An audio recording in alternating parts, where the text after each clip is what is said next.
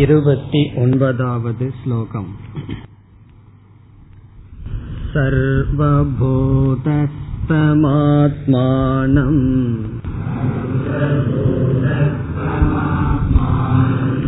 सर्वभूतानि चात्मनि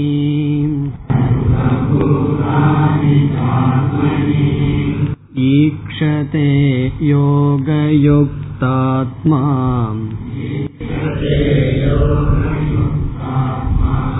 सर्वत्र समदर्शनः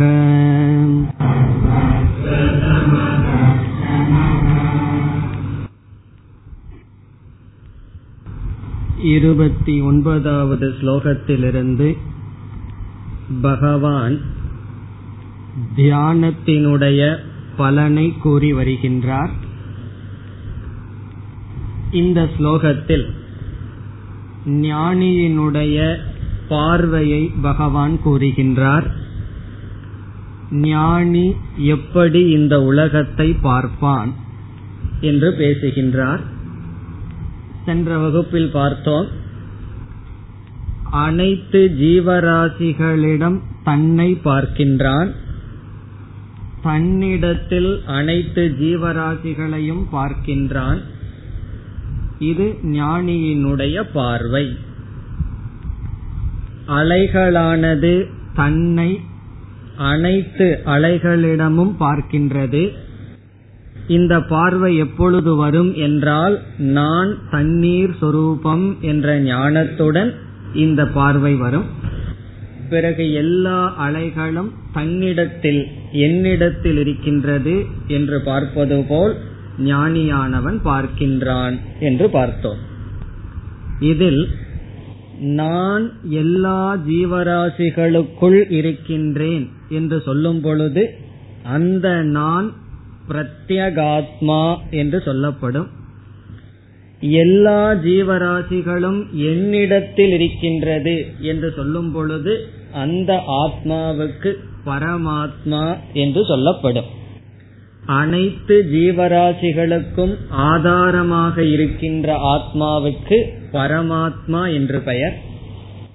நான் அனைத்து ஜீவராசிகளுக்குள் இருக்கின்றேன் என்றால் அது பிரத்யகாத்மா பிரத்யகாத்மா என்றால் ஆத்மா என்று பெயர். இவ்விதம் சொல்வதிலிருந்து என்னுடைய ஒரு ஆத்மாவும் அனைத்து ஆத்மாவும் ஒன்று பரமாத்ம பிரத்யகாத்ம ஐக்கியமும் காட்டப்படுகின்றது. அது மட்டுமல்ல அனைத்து ஜீவராசிகள் என்னை சார்ந்து இருக்கின்றது என்று சொல்வதிலிருந்து அவைகள் சார்ந்து இருப்பதனால் உண்மையல்ல நான் ஒருவன்தான் ஆத்மஸ்வரூபம்தான் சத்தியம் என்றும் காட்டப்படுகின்றது. இனி ஸ்லோகத்திற்குள் சென்றால் சர்வ தம் ஆத்மானம். சர்வ என்றால் அனைத்து. பூதம் என்ற சொல் இங்கு பயன்படுத்தப்பட்டுள்ளது. இங்கு பூதக என்றால் உடலும் மனதும். காரிய கரண சங்காதக. காரியம் என்றால் ஸ்தூல சரீரம் கரணம் என்றால் சூக்ம சரீரம் மனம்.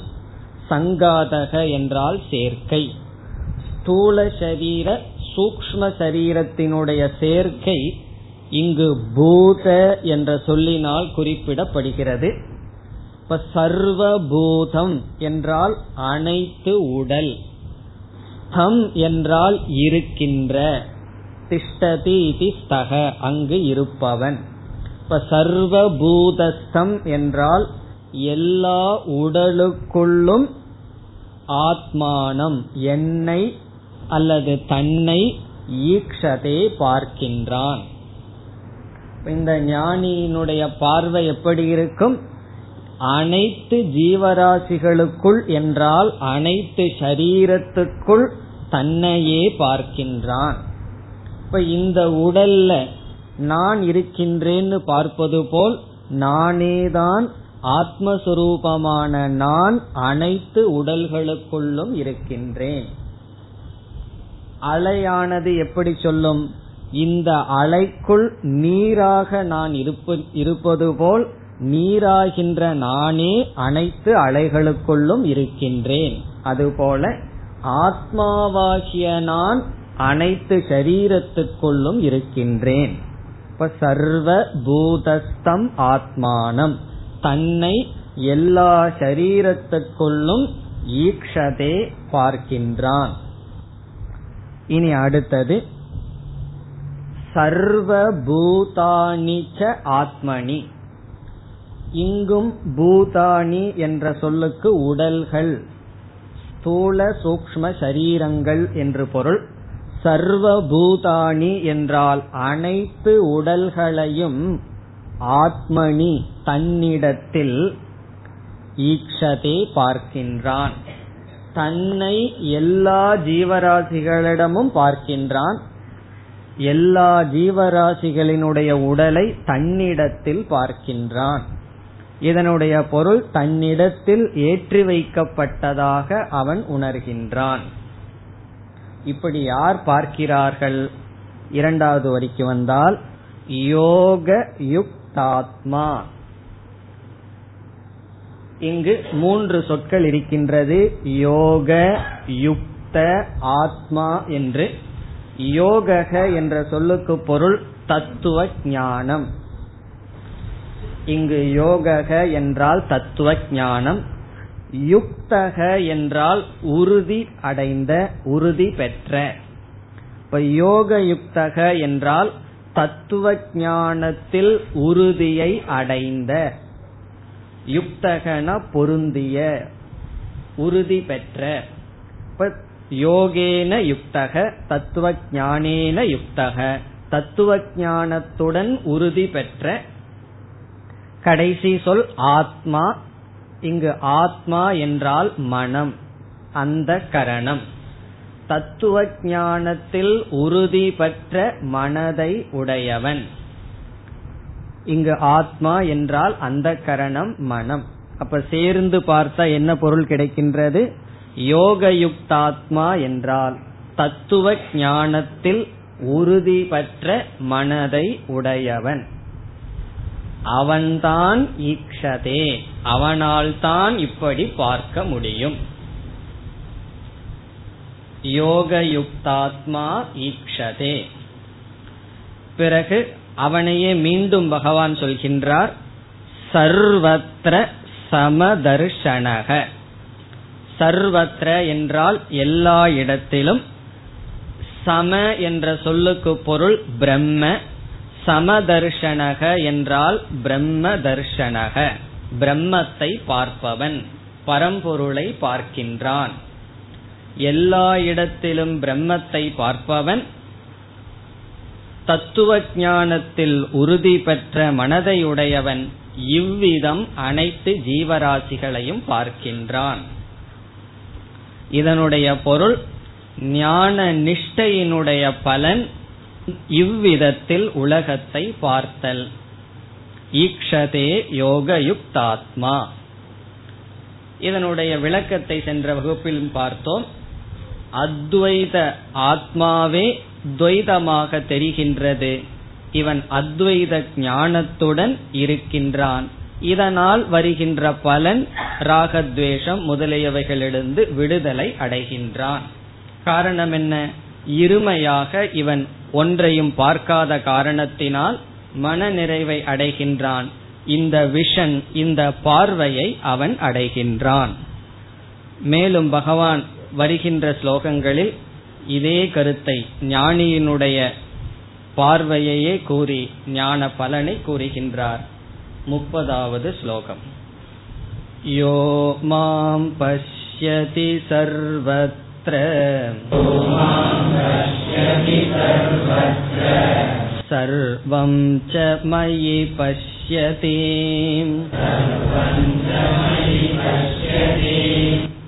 तस्याहं न प्रणश्यामि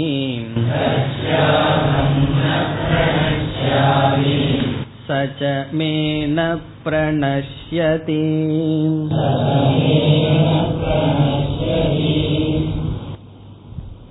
இந்த ஸ்லோகத்தில் பகவான்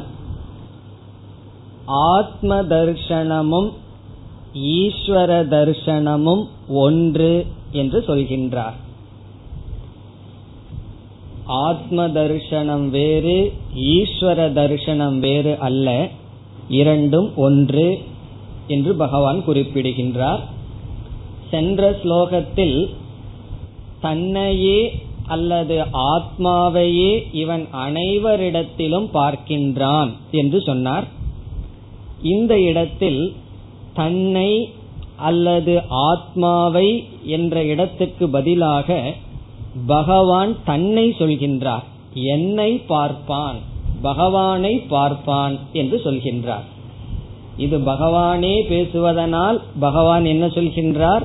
இவன் என்னை எல்லாரிடத்திலும் பார்க்கின்றான். எல்லாரையும் எல்லோரையும் என்னிடத்தில் பார்க்கின்றான் என்று மாற்றுகின்றார். ஆகவே நம்மை அனைவரிடத்தில் பார்த்தல் என்பதும் இறைவனை அனைவரிடத்தில் பார்த்தல் என்பதும் ஒன்றுதான். நானே அனைத்து சொரூபமாக இருக்கின்றேன்னு சொல்லலாம். அல்லது இறைவனே அனைத்துமாக இருக்கின்றார் என்றும் சொல்லலாம். அதை இங்கு பகவான் குறிப்பிடுகின்றார். ஆத்ம தர்சனத்தை சொல்லி இங்கு பரமாத்ம தர்சனத்தை பகவான் சொல்கின்றார். இரண்டும் ஒன்றுதான். ஸ்லோகத்திற்குள் சென்றால் யக மாம் பஷ்யதி சர்வத்ர. யக யாரொருவன் மாம் என்னை என்னை என்று பகவானை குறிப்பிடுகின்றார். இப்ப மாம் என்றால் என்னை என்னை என்ற சொல்லுக்கு இங்கு இறைவனை பரம்பொருளை ஈஸ்வரனை பஷ்யதி பார்க்கின்றான். எங்கு சர்வத்திர எல்லா இடத்திலும். எல்லாரிடத்திலும் என்னை யாரொருவன் பார்க்கின்றானோ பிறகு சர்வம் ச மயி பஷ்யதி. சர்வம் என்றால் அனைத்தையும் மயி என்னிடத்தில் பார்க்கின்றானோ. மயி என்றால் என்னிடத்தில் பஷ்யதி என்றால் பார்க்கின்றானோ. அவனு அவனுக்கு வருகின்ற பலனை பகவான் இரண்டாவது வரியில் சொல்றார். இப்படிப்பட்ட தர்சனத்தை உடையவனுக்கு என்ன பலன் என்று இரண்டாவது வரியில் சொல்கின்றார். இப்படிப்பட்ட தரிசனமே ஒரு பலன். பிறகு இந்த தரிசனத்தினால் வருகின்ற பலனையும் பகவான் பேசுகின்றார். சென்ற ஸ்லோகத்தில் முதல் வரியை எடுத்து இந்த ஸ்லோகத்தினுடைய முதல் வரியை எடுத்து பார்த்தால் தன்னை என்ற இடத்தில் பகவான் தன்னை சொல்கின்றார். ஆத்மா என்ற இடத்தில் இங்கு பகவான் இறைவன் என்ற சொல்லை சொல்கின்றார். பொருள் அனைத்தும் ஒன்றுதான். அங்கு என்ன சொன்னார்? சர்வ பூதஸ்தம் ஆத்மானம் சொன்னார். எல்லா ஜீவராசிகளிடத்தில் தன்னை பார்ப்பவன் என்றார்.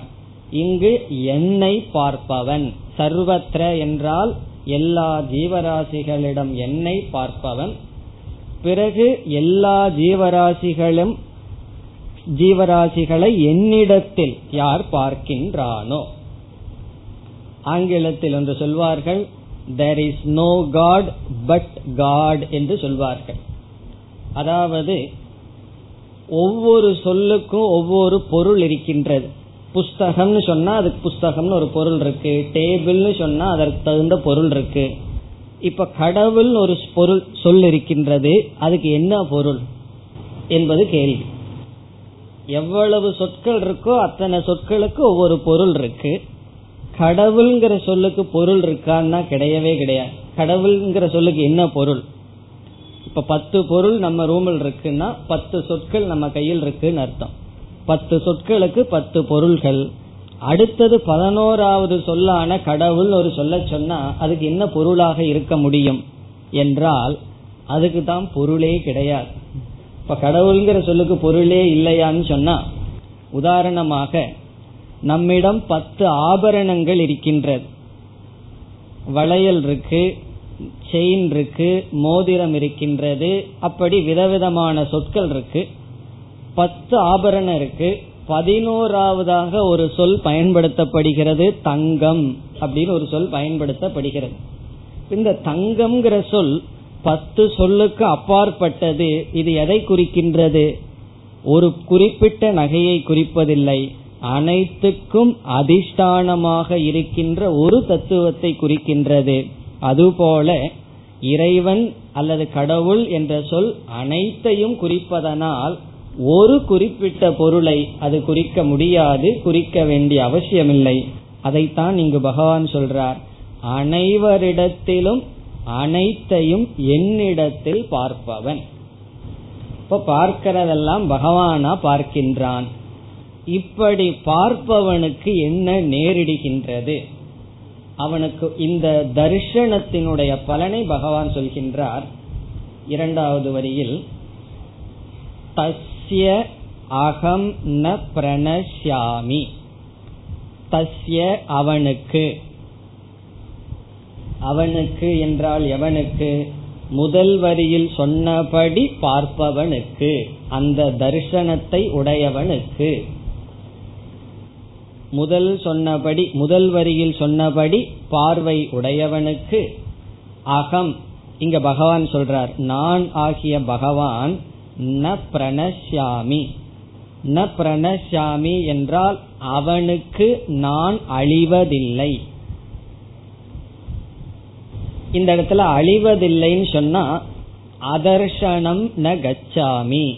அவனுக்கு நான் மறைவதில்லை என்று பொருள். ந பிரணசியாமினா அவனு அவனுக்கு நான் மறைவதில்லை. நான் வந்து அவனுக்கு மறைந்திருப்பதில்லை. பிறகு அவனும் எனக்கு மறைவதில்லைன்னு இரண்டாவது வரியில சொல்றார். கடைசி பகுதியில சொல்றார். சக அவன் மே எனக்கு ந பிரணஷ்யதே. அவன் எனக்கு மறைவதில்லை. அவனுக்கு நான் மறைவதில்லை. அவன் எனக்கு மறைவதில்லை.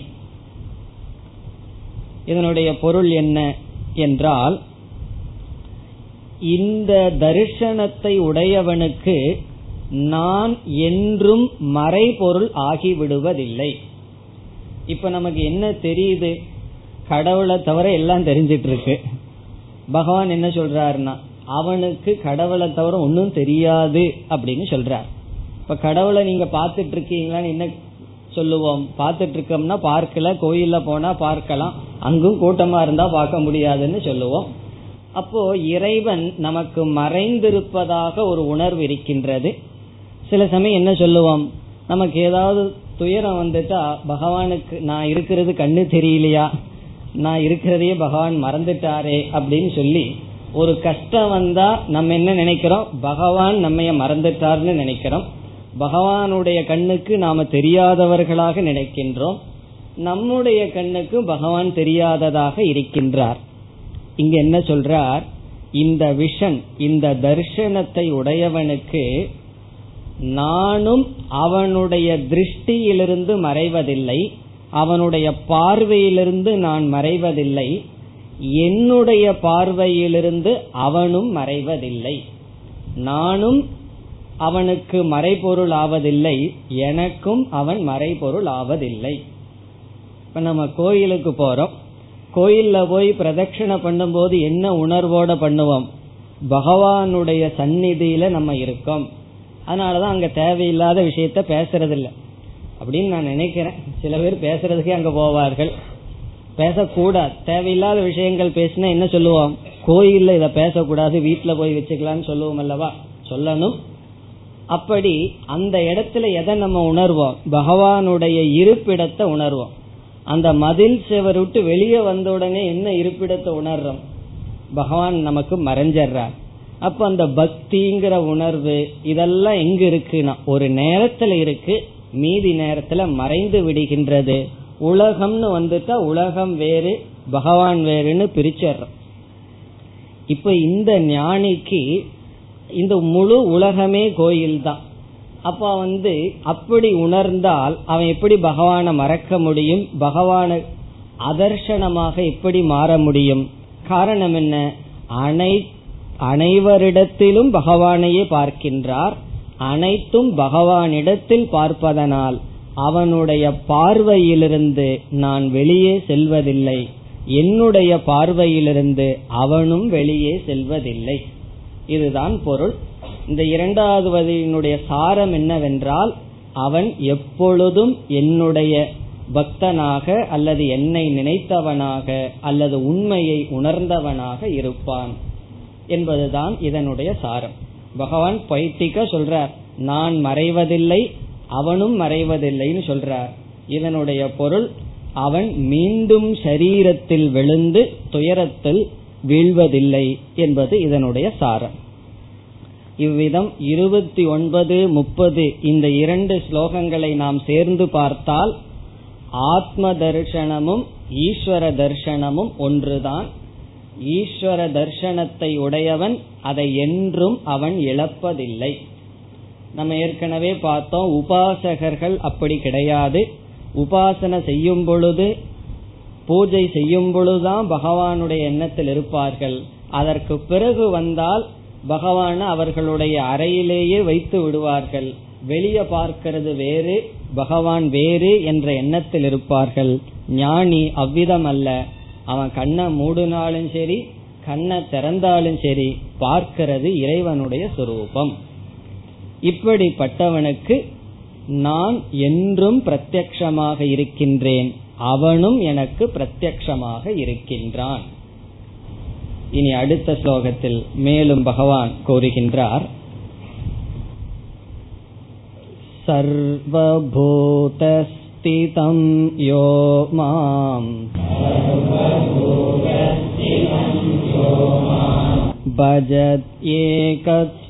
भजत्येकत्वमास्तितः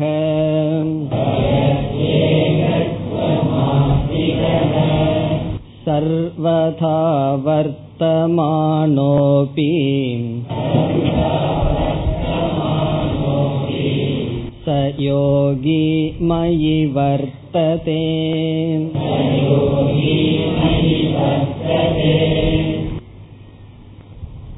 ஏற்கனவே கூறிய கருத்தை பகவான் முதல் வரியில் மீண்டும் கூறி இரண்டாவது வரியில் மீண்டும் அவனுக்கு அமைகின்ற பலனை பகவான் பேசுகின்றார். இந்த இடத்தில் இந்த அறிவை உடையவன்தான் ஞானிதான் உயர்ந்த பக்தன் என்று பகவான் பேசுகின்றார். பக்தியை பற்றி ஏழாவது அத்தியாயத்திலிருந்து பார்க்க இருக்கின்றோம். விளக்கமாக பார்ப்போம். அதில் பகவான் இங்கு குறிப்பிடுகின்றார் எவ்வளவோ பக்தர்கள் இருக்கிறார்கள். அதில் உயர்ந்த பக்தன் யார் என்றால் ஞானிதான். நம்முடைய வாழ்க்கையிலே இது உண்மைதான். ஒருவரை பற்றிய அறிவு நமக்கு எவ்வளவு தூரம் இருக்கின்றதோ அவ்வளவு தூரம்தான் அவரிடம் அன்பு நமக்கு இருக்கும்.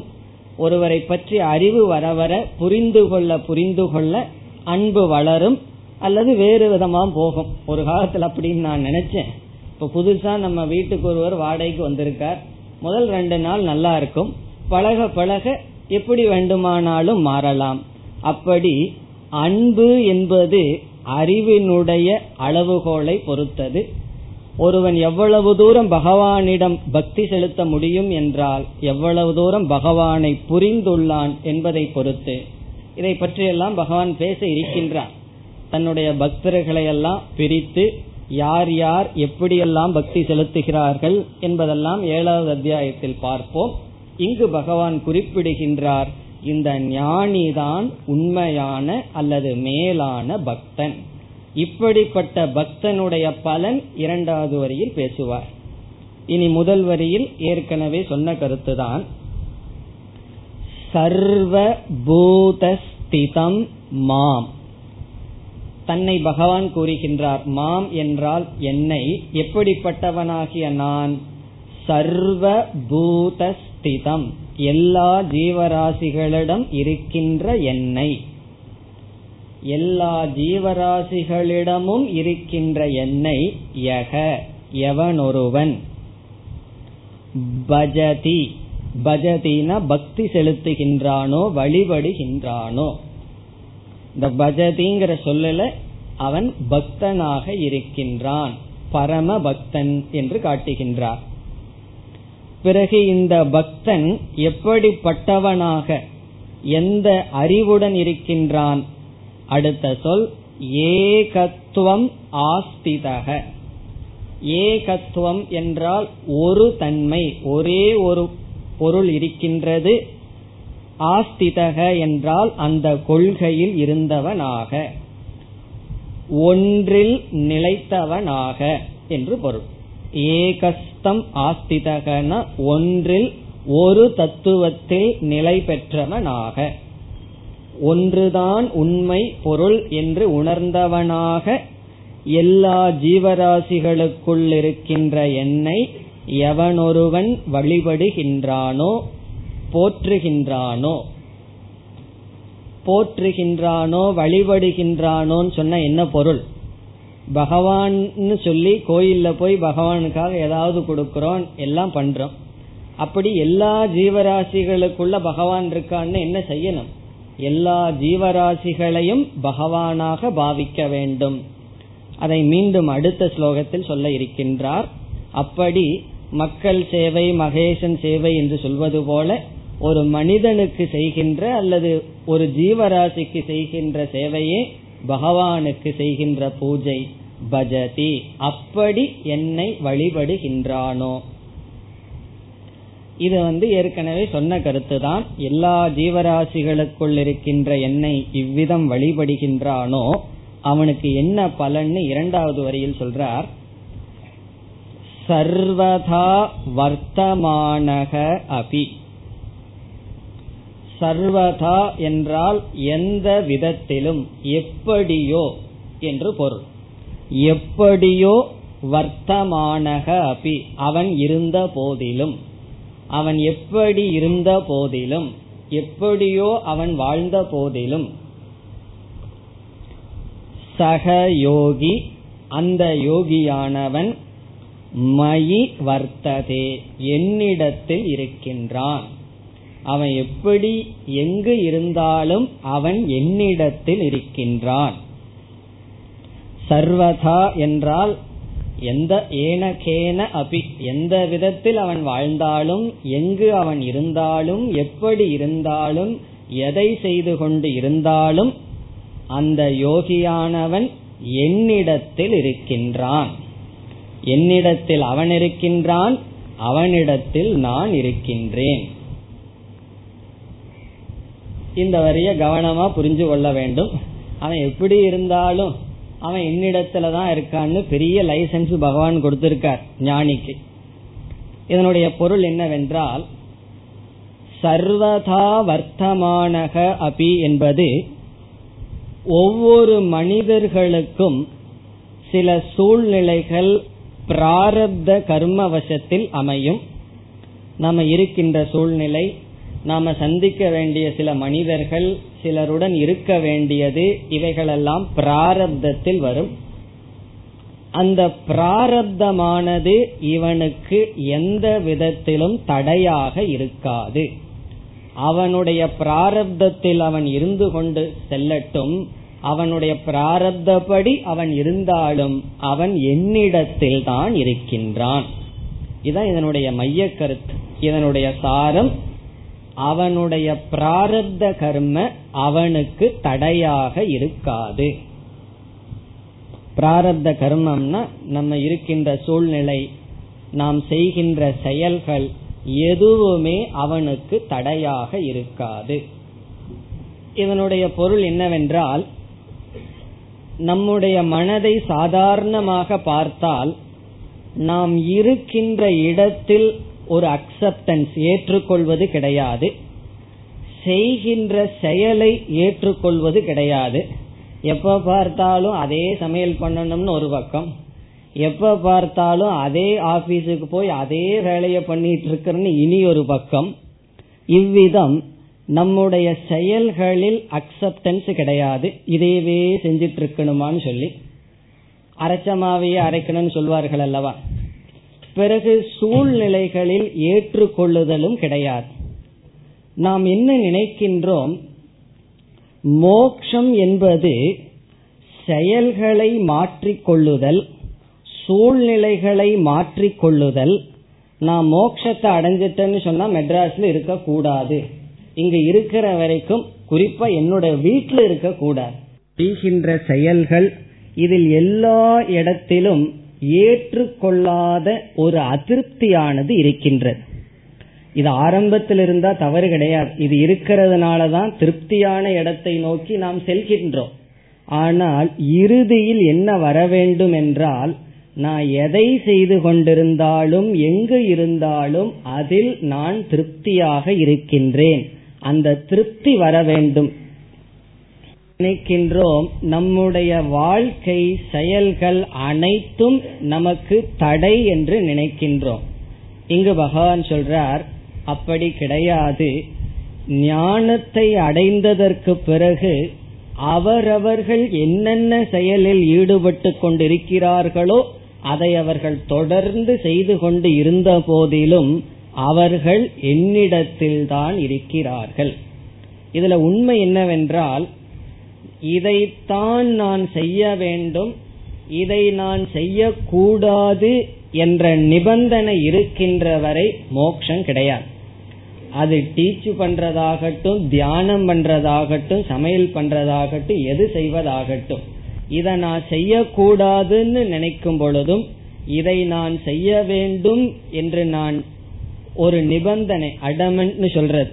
அதில் ஒரு உறுதி இருந்தால் என்ன நிலைநாட்டப்படுகிறதுன்னு சொன்னா நமக்கு மோக்ஷங்கிறது கிடையாது. ஆரம்பத்தில் சிலதெல்லாம் தடையா இருந்தா மாற்றிக்கொள்வதில் தவறு கிடையாது. ஆனால் மோக்ஷம் என்பது என்னுடைய சூழ்நிலை குறிப்பாக நம்முடைய ஆக்டிவிட்டிஸ் நம்முடைய செயல்கள் இதில் குறை இருக்க கூடாது இதில் திருப்தி இருக்க வேண்டும். அந்த திருப்தியை அவன் அடைவான். இப்ப சர்வதா வர்த்தமானக என்றால் அவன் என்ன செய்து கொண்டிருந்தாலும் அவன் என்னிடத்தில் தான் இருப்பான். இப்ப கோயில்ல போய் ஒரு மணி நேரம் பூஜை பண்றோம்னு சொன்னா பூஜை பண்ணிட்டு வந்ததுக்கு அப்புறம் நம்ம மனசுல என்ன உணர்வு இருக்கும்? பகவானுக்கு ஒரு பகவானை குறிச்சு ஒரு மணி நேரம் நான் பூஜை செய்தேன்னு என்ன இருக்கும்? இப்ப வீட்டுல வந்து வீட்டை தூய்மைப்படுத்தணும்னு சொன்னா அந்த எண்ணம் நமக்கு வருதான்னா வர்றதில்லை. இதே கோயில போய் தூய்மைப்படுத்திட்டு வந்தோம்னா நாம ஏதோ ஒரு உயர்ந்த காரியத்தை செய்தோங்கிற ஒரு திருப்தி இருக்கும். இவனை பொறுத்த வரைக்கும் எல்லாமே பகவானுடைய இடம்தான்.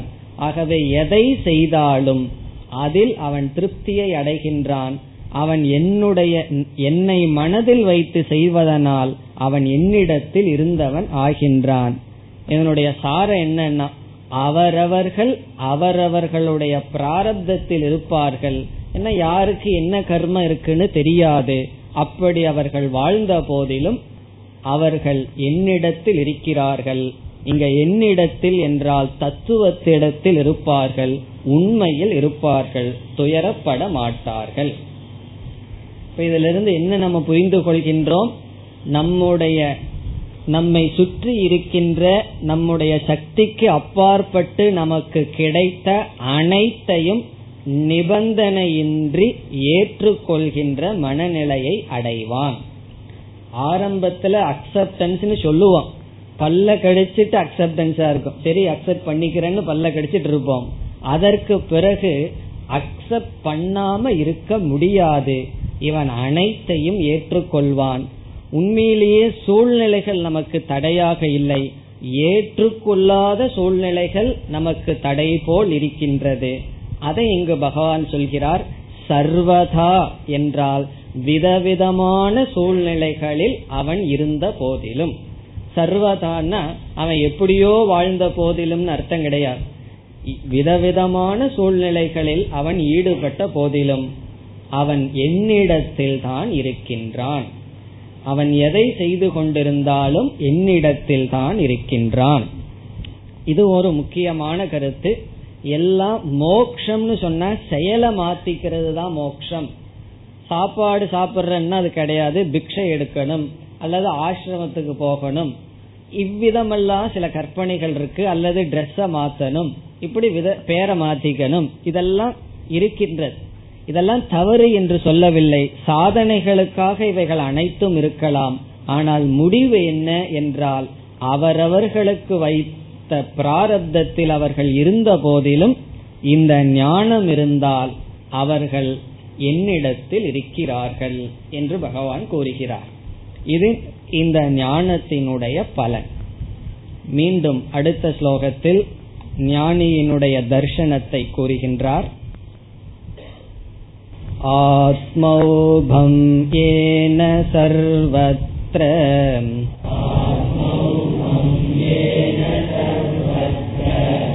समं पश्यति योऽर्जुन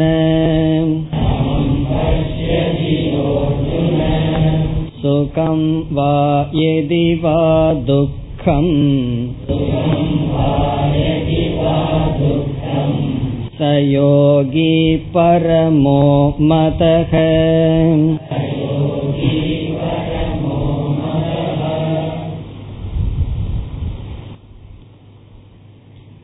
இதுவும் ஒரு முக்கியமான ஸ்லோகம். ஞானியானவன் மற்ற ஜீவராசிகளை எப்படி நடத்துவான் எப்படி பார்ப்பான் என்று பகவான் கூறுகிறார். இதற்கு முன் வந்த ஸ்லோகங்களில் மற்ற ஜீவராசிகளினுடைய ஆத்மாவை எப்படி பார்ப்பான்னு சொன்னார். எப்படி பார்ப்பான்னா இவனுடைய ஆத்மாவாக பார்ப்பான். ஒன்றாக பார்ப்பான் அல்லது இறைவனாக பார்ப்பான்னு சொன்னார். இங்கு மற்றவர்களுடைய அனாத்மாவை எப்படி பார்ப்பான்? மற்றவர்கள் மற்ற ஜீவராசிகளினுடைய உடலையும் மனதையும் எப்படி பார்ப்பான்? மற்ற ஜீவராசிகளுக்குள் இருக்கிற ஆத்மாவை எப்படி பார்ப்பான்னு சொன்னார். மற்ற ஜீவராசிகளினுடைய அனாத்மாவை எப்படி பார்ப்பான்? மற்ற ஜீவராசிகளை எப்படி நடத்துவான்? எப்படிப்பட்ட ஆட்டிடியூட் பாவனையுடன் மற்றவர்களுடைய உடலையும் மனதையும் பார்ப்பான். அதுக்கு இங்கு பகவான் சொல்கின்றார் மற்ற ஜீவராசிகளிடம் இவன் எப்படி நடந்து கொள்வான்?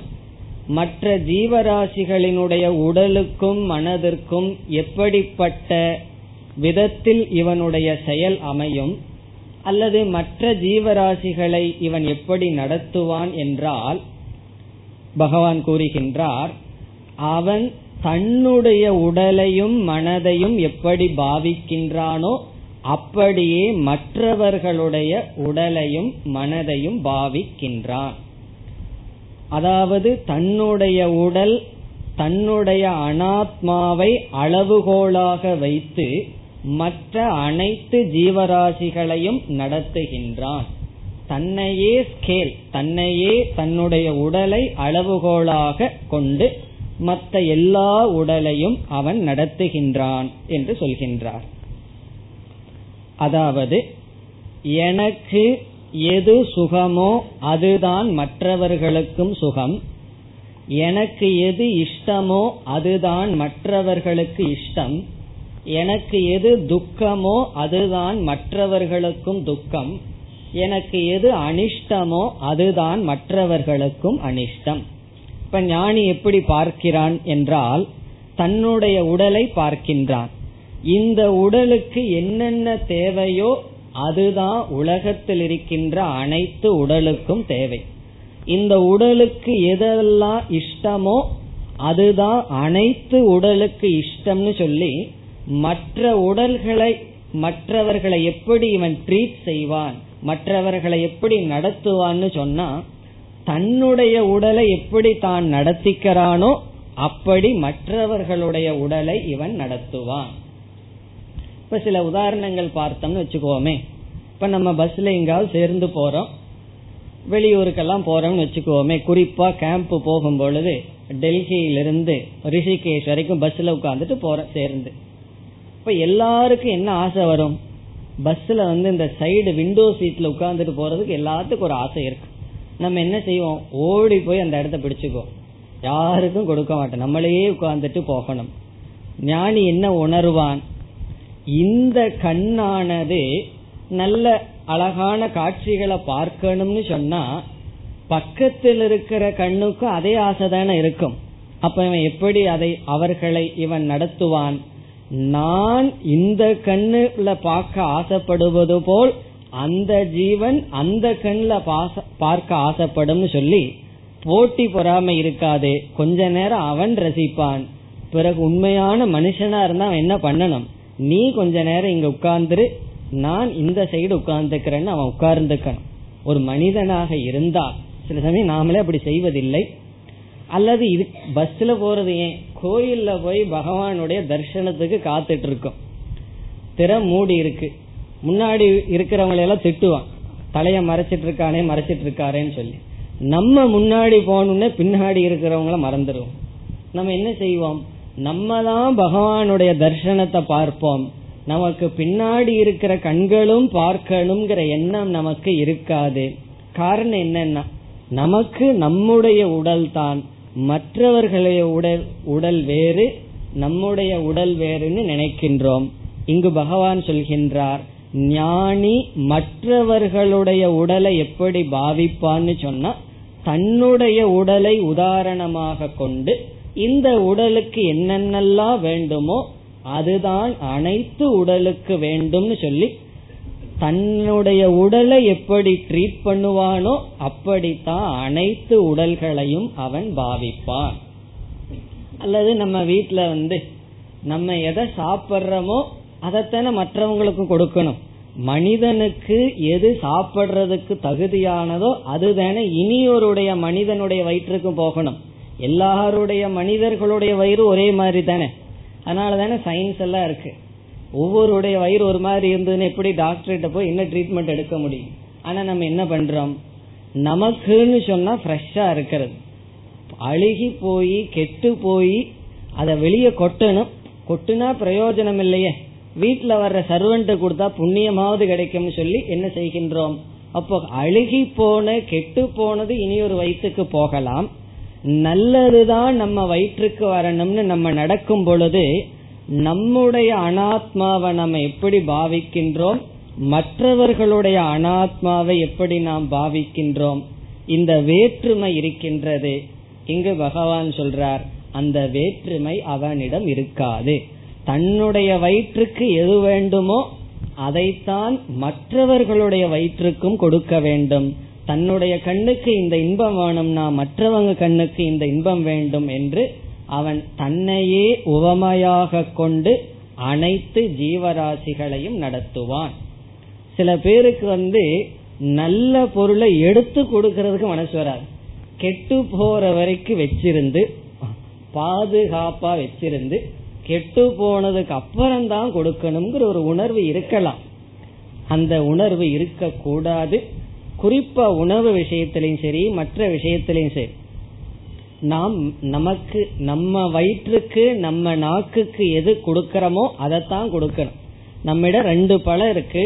ஒரு பழத்துல ஒரு கார்னர்ல கொஞ்சம் கெட்டிருக்குன்னு சொன்னா யாராக இருந்தாலும் தானம்னு சொல்லி பண்ணோம்னா நல்லதை கொடுத்துட்டு கெட்டதைத்தான் நம்ம வைத்திருக்கணும். அப்படி இல்லைன்னா கொடுக்க கூடாது. எனக்கு நல்லதை போய் வீட்டுக்கு வேலை செய்யறவளுக்கு கொடுக்க விரும்பலன்னு சொன்னா கொடுக்காதீர்கள். கொடுக்க வேண்டாம். கொடுத்தா நல்லதை கொடுப்போம். ஆனா உலகம் அப்படி இல்ல எல்லாம் மாறி இருக்கு. தானத்துக்குன்னு வேஷ்டி இருக்கான் கேள்விப்பட்டேன். கடையில போய் தான வேஷ்டின்னு ஒண்ணு விக்கிறான். அது போய் கேட்டா கொடுத்துருவாங்களா அதெல்லாம் கேட்டு வாங்காதீங்க. அப்படி கேள்விப்பட்ட தான வேஷ்டின்னு சொன்னா பாக்குறதுக்கு அழகா இருக்குமா? ஒரு செலவைக்கு தான் அதுக்கு அடுத்தது வராது. அதுக்கு பேரே தான வேஷ்டின்னு இருக்கான். தான வேஷ்டினா உள்ளதுக்குள்ளேயே சீப்பானது. அல்லது வினோபாஜி வந்து தானம் வாங்கினாரே. பூதான் மூமெண்ட் லேண்ட். அந்த லேண்ட போய் பாருங்க. எது பிரயோஜனம் இல்லையோ எது நமக்கு யூஸ் இல்லையோ அதை எடுத்து தானம். அதுக்கு பேரு தானம் அல்ல. அதுக்கு பேரு டிஸ்போஸ் அதுன்னு சொல்லக்கூடாது. அதுக்கு பேரு தானமும் அல்ல ஒன்னும் அல்ல. அதுக்கு என்ன பேரே தெரியல. அப்படி நம்மை நமக்குன்னு ஒரு ஸ்கேல் மற்றவர்களுக்குன்னு ஒரு ஸ்கேல் வச்சிட்டு இருக்கோம் ஆனா சிந்திச்சு பார்த்தா இதுவும் உடல் தான் அதுவும் உடல் தான் இப்ப இங்க பகவான் சொல்றார் ஞானி மற்றவர்களுடைய உடலை எப்படி பாவிப்பான்? எப்படி நடத்துவான்? அதுக்கு பகவான் சொல்றார் தன்னுடைய உடலை எப்படி நடத்துவானோ அப்படித்தான் அனைத்து உடலையும் நடத்துவான். தன்னுடைய உடலுக்கு என்ன லா என்ன நியதி வச்சிருக்கானோ அதே நியதிதான் மற்றவர்களுடைய உடலுக்கு வைத்திருப்பான். இதுல வந்து கண்டிஷன் போடக்கூடாது. நான் இந்த மாதிரி பண்றேன் அது திருப்பி செய்யறது இல்லையே நிபந்தனை எல்லாம் இருக்கக்கூடாது. அவன் என்னமோ செய்யட்டும் இந்த உடலுக்கு என்ன நிபந்தனையோ அதே நிபந்தனை தான் அனைத்து உடலுக்கும் இருக்கும். இதைத்தான் இங்கு பகவான் சொல்கின்றார். இப்ப அனாத்மாக்கள் மற்ற அனாத்மாக்களை எப்படி பார்ப்பான்னு சொன்னா சுருக்கமா சொன்னா தன்னுடைய அனாத்மாவை எப்படி பார்ப்பானோ அப்படித்தான் பார்ப்பான். இது யார்? ஞானியினுடைய விஷன் அனாத்மா விஷயத்தில் அவனுடைய பார்வை. இந்த இடத்துல சங்கரர் சொல்றார் இப்படி அவன் பார்ப்பதனால் சக அஹிம்சக பவதி. அவன் ஒரு அஹிம்சாவாதி ஆகி விடுகின்றான் எத்தனையோ சாதனைகள் சாஸ்திரத்துல பேசப்படும். சில விரதங்கள் வந்து மகாவிரதம்னு பேசப்படும். எல்லா விதமான சாதனைகளிலும் மிக உயர்ந்த கடினமான சாதனை. அதில் முதல் வருகின்ற சாதனை அகிம்சை அடுத்து வருகின்ற சாதனை சத்தியம். இப்படி எத்தனையோ சாதனைகள் பேசி அதுல மகாவிரதம்னு சொல்ற அகிம்சைங்கிற சாதனை. இந்த விஷன் அவனுக்கு இருக்கிறதுனால அவன் சுவாவமாக அஹிம்சனாக அஹிம்சகன என்ன? மற்றவர்களை ஹிம்சைப்படுத்தாதவனாக மாறி விடுகின்றான் இதை இப்படியே நம்ம எக்ஸ்டெண்ட் பண்ணிட்டே போலாம். நான் ஒரு தப்பு செய்துட்டேன்னு சொன்னா என்ன எதிர்பார்க்கிறேன்? என்ன தெரியாம பண்ணிட்டேன் மன்னிச்சு விட வேண்டியதுதான் எதிர்பார்ப்பேன். அப்ப இனி ஒருவர் தப்பு செய்தா என்ன செய்யணும்? இப்ப என்னுடைய தப்புக்கு மன்னிப்பு வேணும்னு நான் எதிர்பார்த்தேன்னா இனி ஒருவருடைய தப்புக்கும் மன்னிப்பை நான் கொடுக்கணும். என்னுடைய பொருள் எல்லாம் திருடு போக கூடாதுன்னு எதிர்பார்த்தேன்னா நான் என்ன செய்யக்கூடாது? மற்றவர்களுடைய பொருளையும் எடுக்க கூடாது என்னிடத்தில் யாரும் பொய் சொல்லக்கூடாதுன்னு எதிர்பார்க்கிறேன். ஆனா நான் பேசுறதெல்லாம் என்னன்னா இவர் ஆபீஸ்ல பொய் சொல்லி பணத்தை வாங்கிட்டு வருவார். பணத்தை வாங்கிட்டு அதுல ஸ்வீட் வேற வாங்கிட்டு வருவார். வீட்டில் இருக்கிற சர்வன்ட் ஒரு ஸ்வீட் எடுத்து திருடி திருந்துட்டா இவர் கோவம் வந்துடும் எங்கிட்ட பொய் சொல்றியா? கேட்டா நான் ரெண்டை கொடுத்துருவேன். பொய் சொல்றது எனக்கு பிடிக்காது. இப்ப இவர்கிட்ட பொய் சொல்லக்கூடாது ஆனா இவர் பொய் சொல்லலாம்.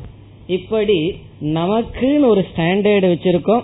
நம்ம உடலுக்கு அப்பாற்பட்ட உடலுக்கு இனி ஒரு ஸ்டாண்டர்ட் வச்சிருக்கோம். இங்கு பகவான் சொல்றார் இவன் ஞானி என்ன பார்ப்பானா? எனக்கு என்னென்னலாம் இஷ்டம்னு பார்ப்பானா? அதுதான் உலகத்துக்கு இஷ்டம். ஒரு ஸ்லோகமே இருக்கு. ரொம்ப அழகான ஸ்லோகம். ஆத்மன பிரதிகூலாணி பரேஷாம் ந சமாச்சரே. தனக்கு எது அனிஷ்டமோ அதை மற்றவர்களுக்கு செய்யாதே. தனக்கு எது இஷ்டமோ அதை மற்றவர்களுக்கு செய்ய வேண்டும். இப்படி ஒருவன் செய்பவன் அஹிம்சகன். இந்த இடத்துல பகவான் சொல்ல போறார் இவன்தான் மேலான யோகி இவன்தான் உண்மையான பக்தன். இப்ப நம்ம எல்லாம் நம் பகவானிடம் பக்தியில எவ்வளவு தூரம் விலகி இருக்கோம்னு சொன்னா இந்த வேல்யூவை எவ்வளவு தூரம் பின்பற்ற முடியுமோ அவ்வளவு தூரம் பகவானுடைய பக்கத்தில் இருக்கோம். எவ்வளவு தூரம் விலகி இருக்கிறோமோ அவ்வளவு தூரம் பகவானிடமிருந்தும் விலகி இருக்கின்றோம். அதைத்தான் இங்கு பகவான் கூறுகின்றார். ஸ்லோகத்திற்குள் சென்றால் ஆத்மௌபம் ஏன. இங்கு ஆத்மா என்ற முதல் சொல்லுக்கு தன்னுடைய உடல் என்று பொருள். தன்னுடைய உடல் தன்னுடைய மனம் அல்லது தன்னுடைய அனாத்மா. ஔபம் ஏன என்றால் உதாரணமாக மெஷர்மெண்ட் அர்த்தம் ஸ்டாண்டர்ட் தன்னுடைய அனாத்மாவையே உதாரணமாக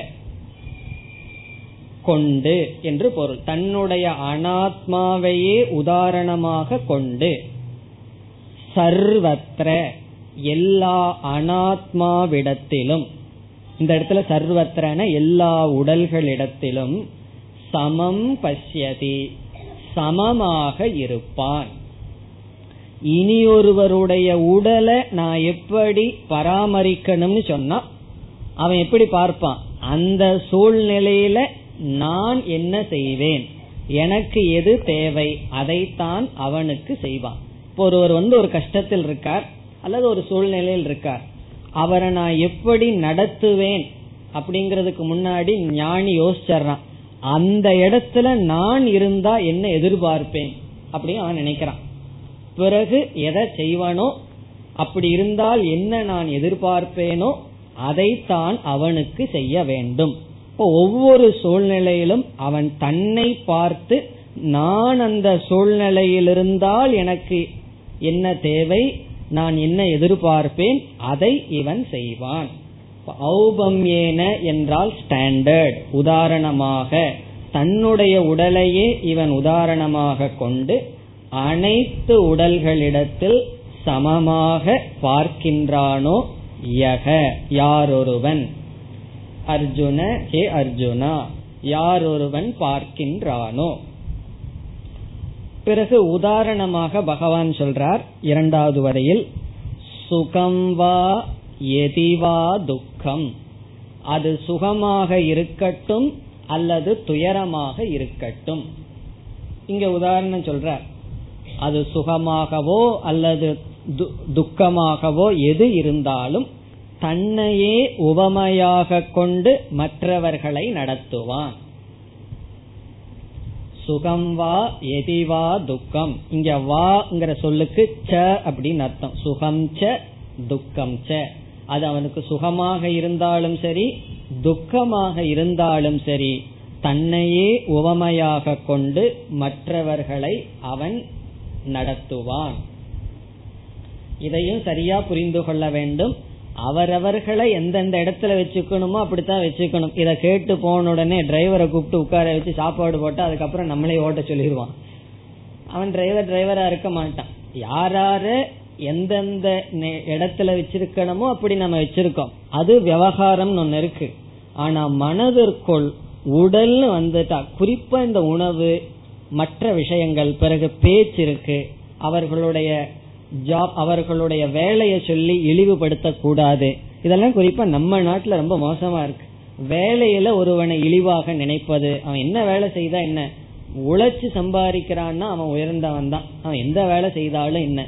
அப்படி அவனுடைய செயலில் அவனுடைய பிறப்பில் ஜாதியை பற்றியோ எதை பற்றியும் நாம் குறைவாக பேசி அவனை புண்படுத்த கூடாது யாரார எந்தெந்த இடத்துல வைக்கணும் யாருகிட்ட எதை பேசணும் எதை பேசக்கூடாது இந்த விவகாரத்துல மெயின்டைன் பண்றோம் நம்ம பாதுகாக்கின்றோம். ஆனால் உள் மனதில் நம்முடைய உடலுக்கு கொடுக்கின்ற அதே நிலையை மற்றவர்களுக்கும் கொடுக்கின்றோம். சுகம் வா எதிவா துக்கம். இங்க சொல்றார் சக யோகி இப்படி இருக்கின்ற யோகியானவன் பரமக மதக. பரமகன மேலானவன் உயர்ந்தவன். மதக என்றால் இது என்னுடைய கருத்து. என்னுடைய கருத்துன்னு பகவான் சொல்றார் இதுதான் என்னுடைய ஒப்பீனியன் இது என்னுடைய மதம் இது என்னுடைய கொள்கை. அதாவது எல்லா விதமான யோகிகளுக்குள்ளும் இவன்தான் மேலான யோகி அப்படின்னு சொல்ற. எத்தனையோ யோகிகள் இருக்கிறார்கள். பரமக யோகின்னு சொன்ன என்ன? உள்ளதுக்குள்ளேயே ஒரு உயர்ந்த மனிதன் அல்லது உயர்ந்த யோகி யார் அப்படின்னு சொன்னா இவ்விதம் யார் நடந்து கொள்கிறார்களோ? இப்ப பகவானுடைய கருத்துப்படி யார் உயர்ந்த ஒரு மனிதனுடைய நிலையில் யார் ரொம்ப உயர்ந்து போயிருக்கிறார்கள் என்றால் இங்கு சொன்னபடி தன்னுடைய அனாத்மாவை போல மற்ற அனாத்மாக்களை இவன் நடத்தினால் அவன்தான் மேலான யோகி. இதுக்காக மூக்க பிடிச்சிட்டெல்லாம் இருக்கணுங்கிற அவசியம் கிடையாது. ஆனா மூக்க பிடிச்சிட்டு இருக்கிறத விட இது கஷ்டம். கேக்குறதுக்கு நல்லா இருக்கும். ஆனால் செயலுக்கு வரும்போது நம்மளுடைய வாசனைகள் அவ்வளவு சுலபமா விடாது.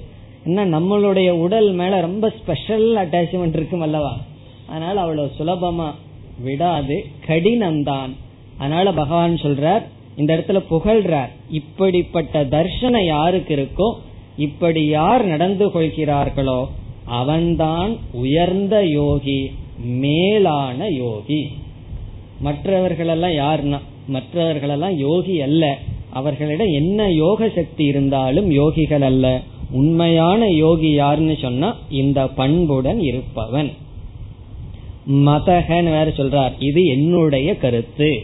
இது என்னுடைய கொள்கை. இது என்னுடைய நிச்சயம். இதோடு பகவானுடைய உபதேசம் முடிவடைகிறது. இனி அடுத்த ஸ்லோகத்தில் அர்ஜுனன் கேள்வி கேட்க போகின்றான். இத கேட்ட உடனே அர்ஜுன மனசுல என்ன கேள்வி வர இருக்கிறதுன்னு சொன்னா இந்த சமமான பார்வைன்னு சொன்னீர்களே கேக்கிறதுக்கே நல்லா இருக்கு. அது நம்முடைய மனசுல இருந்தா அதை விட நல்லா இருக்கும். இந்த சமத்துவத்தோட நான் எப்பொழுதும் விவகாரம் பண்ணா ரொம்ப நல்லா இருக்கும். அதனால இந்த கொள்கையில எனக்கு சந்தேகம் இல்லை. ஏன்னா சில சமயங்கள்ல பகவானே இப்படி சொன்னாலும் பகவான் அப்படி சொல்ல நம்மளால எல்லாம் முடியாது. அல்லது பகவான் சொல்றதே தப்புன்னு முடிவு செய்து விடுவோம். அர்ஜுன் என்ன முடிவு செய்கின்றான்? இது எல்லாம் சரிதான். ஆனா சஞ்சலமான என்னுடைய மனதில் இந்த சமத்துவம் நிக்குமா என்ற சந்தேகம் வருகிறது.